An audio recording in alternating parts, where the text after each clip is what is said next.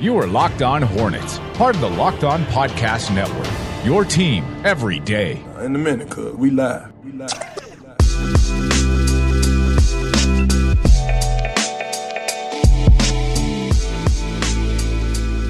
Welcome in to Locked On Hornets on this Thursday. We're actually taping this show on a Wednesday night right after this game against the Golden State Warriors. The Hornets drop it 101 to 87. They fall to 9 and 14 on the year. I'm Doug Branson, joined by my co-host with the Mo host from the mean streets of Cotswold, one David Walker. David, how are you?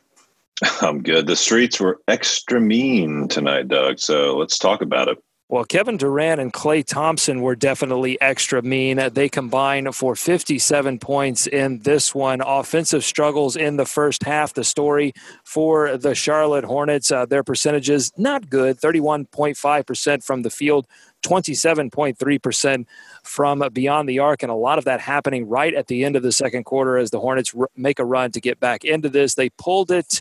I didn't think they had a chance of pulling this uh, any further than 10 points, but the deficit uh, did get down to seven at one point. They had a yep. chance to make it five.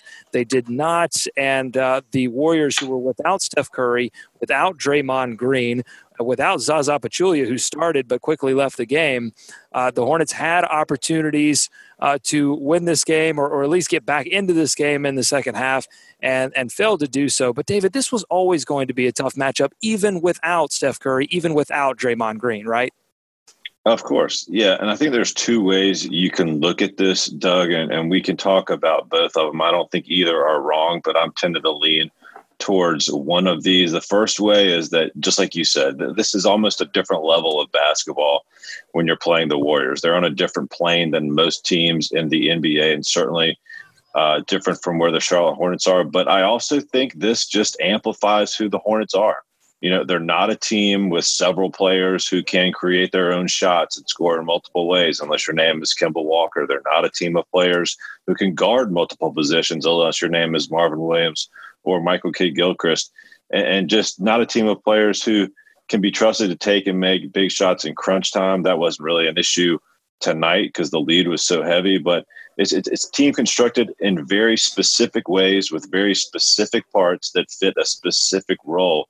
And unless those roles play exactly how they are designed to, then the chances for success uh, you know, go down greatly. And that's, uh, you know, less and less about the pieces and, and, even what's on the sideline at this point, just about how this team is, is put together. But just based on tonight, too much Warriors to start too big of a hole to climb out of for the Hornets and um, not enough offense early.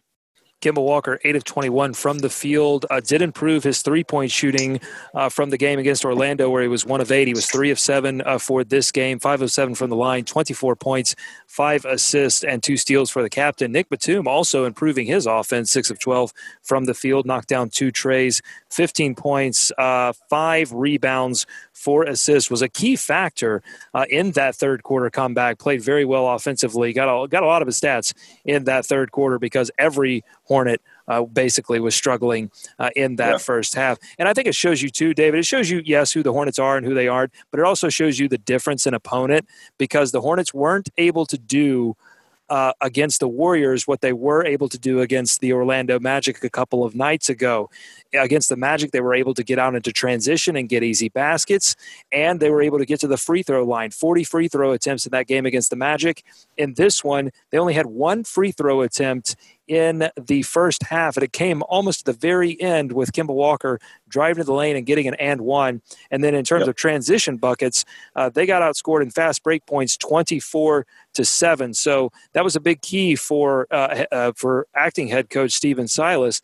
Get out into transition because it's not an area where, and we mentioned this in the pregame, it's not an area where the Golden State Warriors really defend very well. They they defend well in the half court when they can switch, when they can use their length.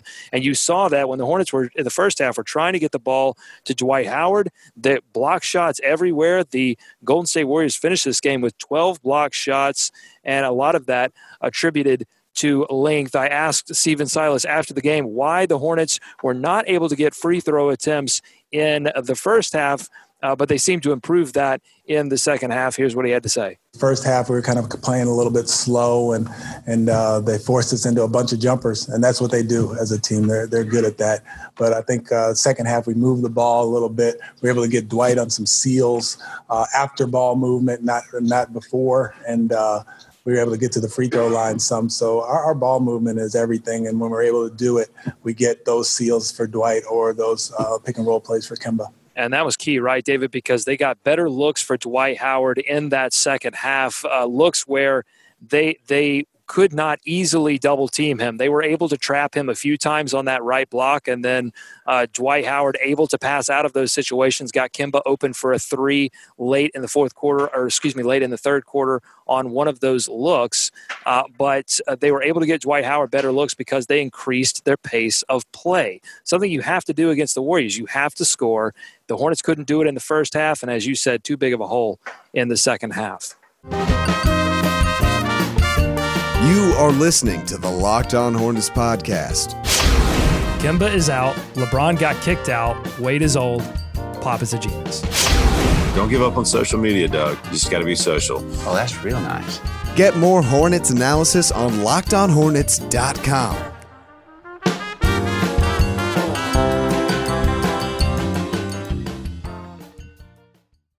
Yeah, and Doug, I know you were at the game, so I don't know that you or you heard Hubie Brown, who was doing the game for ESPN. He was screaming for Dwight to get more touches, basically the entire game, particularly down the stretch, and especially when the Hornets cut it to ten there in the fourth quarter. Uh, and there were several times where the Hornets did not did not uh, give him those touches, did not look at him. And you mentioned it when they did in this game, especially. You know, they had success, especially early on, and and not even that Dwight was scoring, but he had a nice assist to MKG. He had another nice kick out for a shot. So he was doing that a lot during the game. And you know, like I said, Hubie was screaming for him to get the get those touches more.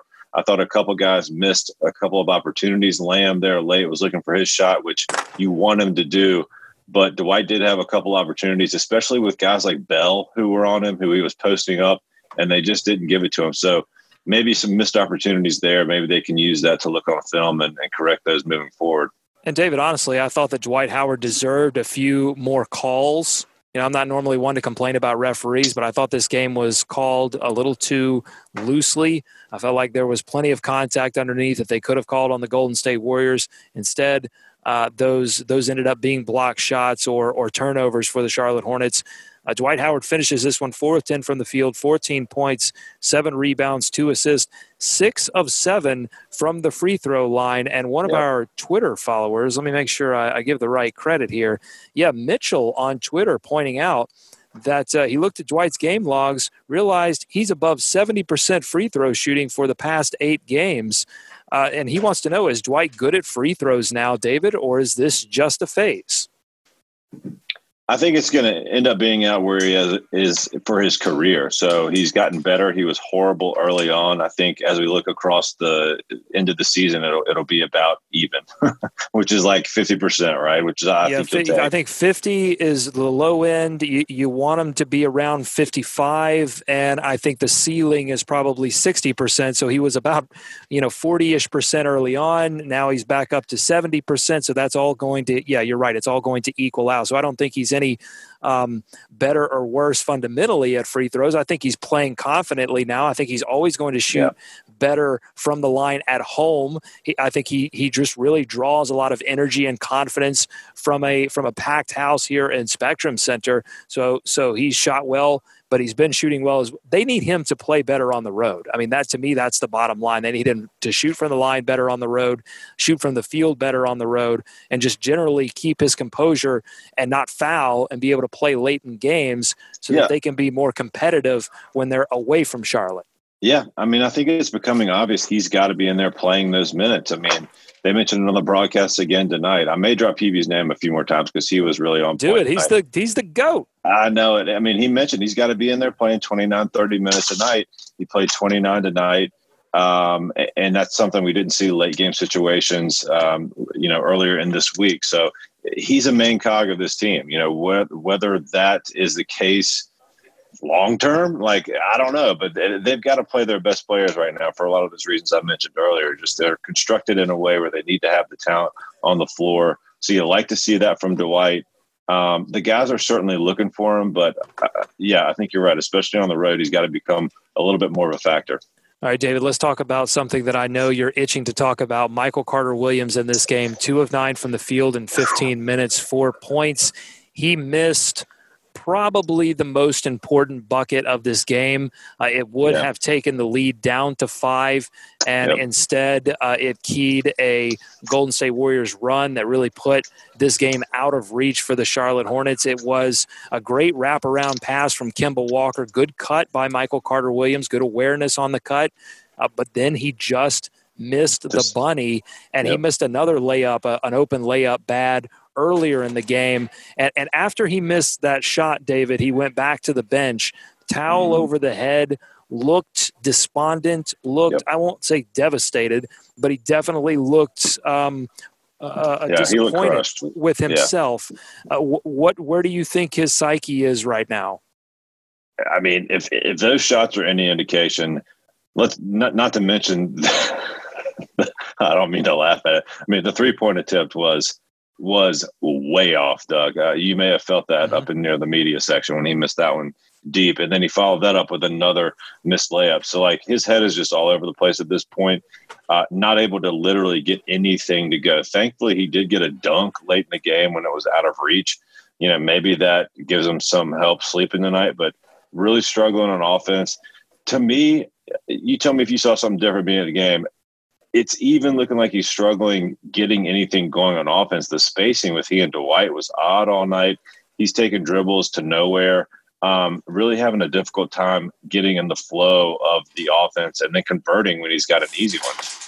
Yeah, this feels very familiar, David. It feels very much like the Briante Weber situation that the Hornets went through uh, last season, where they needed some defensive energy uh, for this team, and so they insert – Briante Weber into the lineup, sort of the same situation. They needed some defensive intensity, they needed some ball pressure, so they get Michael Carter Williams into the lineup, but it's becoming harder and harder to to defend.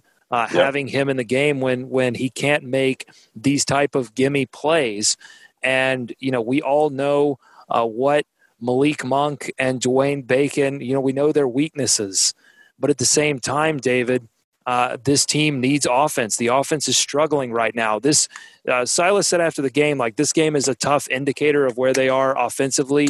Tough to take a lot of things from this game because you're playing a team with you know just so so much length, so much athleticism, yeah. a lot of defensive. Uh, um, they're very principled defensively, so this is a tough one to take things offensively. But they didn't they didn't shoot the ball well against Orlando yeah. either. So right. it's becoming harder to justify not having Monk out on the floor. I think. And, and, you saw a couple times uh, the, the ball would swing around to a wide open Michael Carter Williams. And thank goodness he didn't shoot. But if, if someone else is in there, maybe that shot uh, is one that's taken, you know. So you're right. It's tough to watch and it's tough to defend that play right now. And he's signed to be the backup point guard. We could discuss the uh, the merits of that anytime, but right now they've got to shake something up. I mean, there were some odd lineups in my eyes tonight, Doug uh, especially in that third and fourth quarter. It worked to some degree because I thought the defense was a little better with Graham in there and kind of keyed that run a bit. But man, they got to find somebody else to knock down some shots. You mean, and, and we were worried about that coming out of the, the uh, Orlando game, seventeen percent for three in that game, and uh, it just has, has not gotten any better with the current personnel. Well, David, uh, some of those odd lineups were by necessity. It really had nothing yeah, to do with Silas true. or that's his true. subbing. It had to do with the fact that you had Frank Kaminsky uh, go down and this one with uh, rolling his ankle. It was a, a right ankle sprain, uh, the team says. And then Cody Zeller goes down with a left knee strain, was still able to get a dunk I mean, talk about playing yeah. playing through pain. Was limping, but because of the injury, he he got a little cherry pick dunk off of that, but had to immediately go back into the locker room. Again, the team saying that's a a knee strain. No updates immediately after the game. We'll probably have to wait until tomorrow to get updates on the status of Frank Kaminsky and Cody Zeller you know, listen, the Hornets dealt with injuries from the guard position, and I guess now it's the Big's turn. Uh, but if yeah. both of those guys are missing, then suddenly you're, you're going to have to give more minutes to Johnny O'Bryant, to Treveon Graham, who let, let me just give props to Graham real quick. Played some of the best defense in this game. I, I thought he was uh, extremely key uh, to what they were able to do in that third quarter because yeah. he was smothering uh, uh um, uh, he was smothering Klay Thompson on some of his off-ball movement, getting around those screens and getting a hand up in the air to bother some of those Thompson shots. I asked uh, Silas after the game about what Treveon gave them in that third quarter. Here's what he said. He was able to guard Durant a little bit and Klay Thompson some and Iguodala some. I mean, he was guarding a little bit of everybody and tried his tried his heart out. And the thing about Trey is he always stays ready, always stays in his routine, and he is just a great worker and, and uh, super smart, super smart. And he's going to give his all. And he's also not a mistake maker, which is something that's uh, needed off the bench. So Klay Thompson, nine of fourteen from the field, four of seven from beyond the arc. But I think without Treveon's, I mean, he was plus eleven in this game. He was one of the one of the only Hornets. Let's see, uh, Treveon, and then a Zeller and a Monk, who only played four minutes, was zero. But uh, yeah. but Treveon Graham and Zeller, the only positive plus minuses in this game and hit a three. You know, hit an open three when when when the ball came to him. You, so. Listen, that you you can't take any open three that the Hornets make for granted at this point. I just you gotta. It doesn't matter when it occurs, garbage time, non-garbage time, before the game. the the practice jumpers, just take them all. I want to know about yeah. every single one of them. This is Locked On Hornets. And would, would, would, I have liked to see a few more shards? Sh- shards? No, I would not have. That's awesome shards. That's awesome I, Only on the Locked On Podcast Network. Your team every day.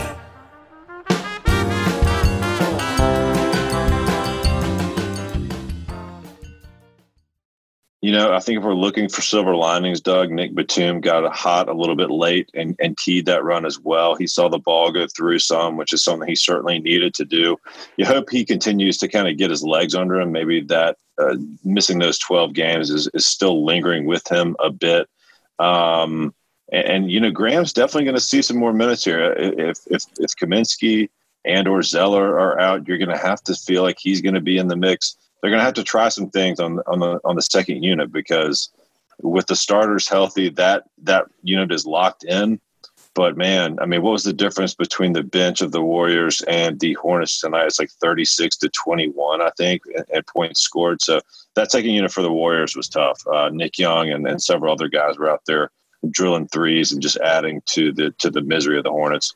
David, in, in, a season, I think that has been defined by missed opportunities, I think we can file this one as a missed opportunity as well. You're playing a team in in Golden State that I think if if this were last season, if this were pre the Adam Silver declaration that teams can't you know rest all of their starters on national television, I think if this mm-hmm. were last season, Kevin Durant would not have played this game. I'm not sure Klay Thompson would have played this game. You, we might have seen an entire entirely different uh, Golden State Warriors team because they were missing Steph Curry and and Draymond rest. He I, I think uh, they they said he was out with shoulder soreness. Um, sure, you know, maybe sure. maybe he could have played, maybe he couldn't. Uh, but at the same time, I feel like this was a missed opportunity for the Hornets to come out like they did. You know, slow on offense, slow out of the gate, missing open shots. They had a chance to take down a, a big time team on national television on this homestand, and now they have to regroup. You've you've got injuries now to deal with, and Frank, and, and that's the thing. You have to get the wins when they're presented to you because you never know when that injury is going to happen. Now they may be facing the prospect of not having uh, two of their bench bigs heading in to an absolutely critical uh, home back to back against Chicago and the Los Angeles Lakers. Yeah, and especially Frank, who has come on a little bit more with his consistency. more consistent, yeah. Yeah, zero points tonight. Of course, you mentioned he got hurt, so that's going to be tough. They're going to have to figure that out. You know, it's the Warriors. I don't think any of us expected it, but you're right. The opportunity was there, and I think the disappointing part is that starting quarter, is the opening play that you know the Warriors, as you mentioned this morning, very good defensive team isn't talked about enough. But that wasn't all the Warriors. I mean, those struggles were were some of the Hornets' issues as well, just not hitting shots and taking too long to get going. That's what killed them. All right. Well, final score on this one 101 87. Uh, Warriors over the Hornets. Hornets falling to 9 and 14. Again, their next game will be against the Chicago Bulls. They will look to enact some revenge for a road loss earlier in the season to Chicago. Another one that they absolutely let get away. So they've got to start turning missed opportunities into winning opportunities, and it starts on Friday against Chicago. And then uh, Star Wars night. We get the Frank Kaminsky Ball hey. on Saturday as the Hornets host go. Lonzo Ball and Brandon Ingram and possibly LaVar Ball. Maybe he'll be here. Who knows? So stay tuned here on Locked On Hornets. We're going to be back uh, tomorrow on uh, Fun Friday. Hashtag Fun Friday should be a good show. Maybe Steve Bob shows up. Probably shows up late. That's uh, that's his mo. That's how he rolls. We love him. Uh, but we're, we're going to be here covering all of the action. Thanks so much for listening to Locked On Hornets here on the Locked On Podcast Network. Your team every day. Follow us on Twitter at Locked On Hornets. On Instagram, David, you're doing a fantastic job on Instagram. Let me tell you. Come say hey to us on Instagram. It's fun. It's great. We're going to have giveaways coming up. Uh, to, you probably hear about that tomorrow. So, yes. uh, or actually later today on Thursday, you're gonna you're gonna hear about some giveaways. So uh, stay tuned to Twitter, Instagram. Uh, make sure you're subscribed to us here on iTunes, Stitcher, Overcast, whatever you use to get your podcast. Just search Locked On Hornets. We're taking you closer to the team than ever before. It's been a you know despite despite the record, despite the missed opportunities, despite some of the shooting, it's been a fun season. I think. So is it over? It's still going. It's no, we got plenty of games, okay. left, plenty of time for this Hornets team to turn things around.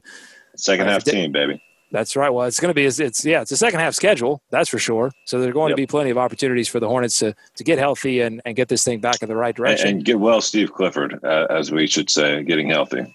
Yeah, I, I mentioned uh, I, I, added an update to the last podcast, but Steve Clifford, if you haven't heard, out indefinitely uh, to take care of his health. No, no timetable for his return. Uh, Stephen Silas will be in the uh, will be the acting head coach in the interim, and uh, we will keep you updated as that situation uh, progresses. Um, but absolutely, well wishes to uh, Steve Clifford on a speedy recovery. All right, for David, I'm Doug. Go Hornets, go America. Let's swarm Charlotte.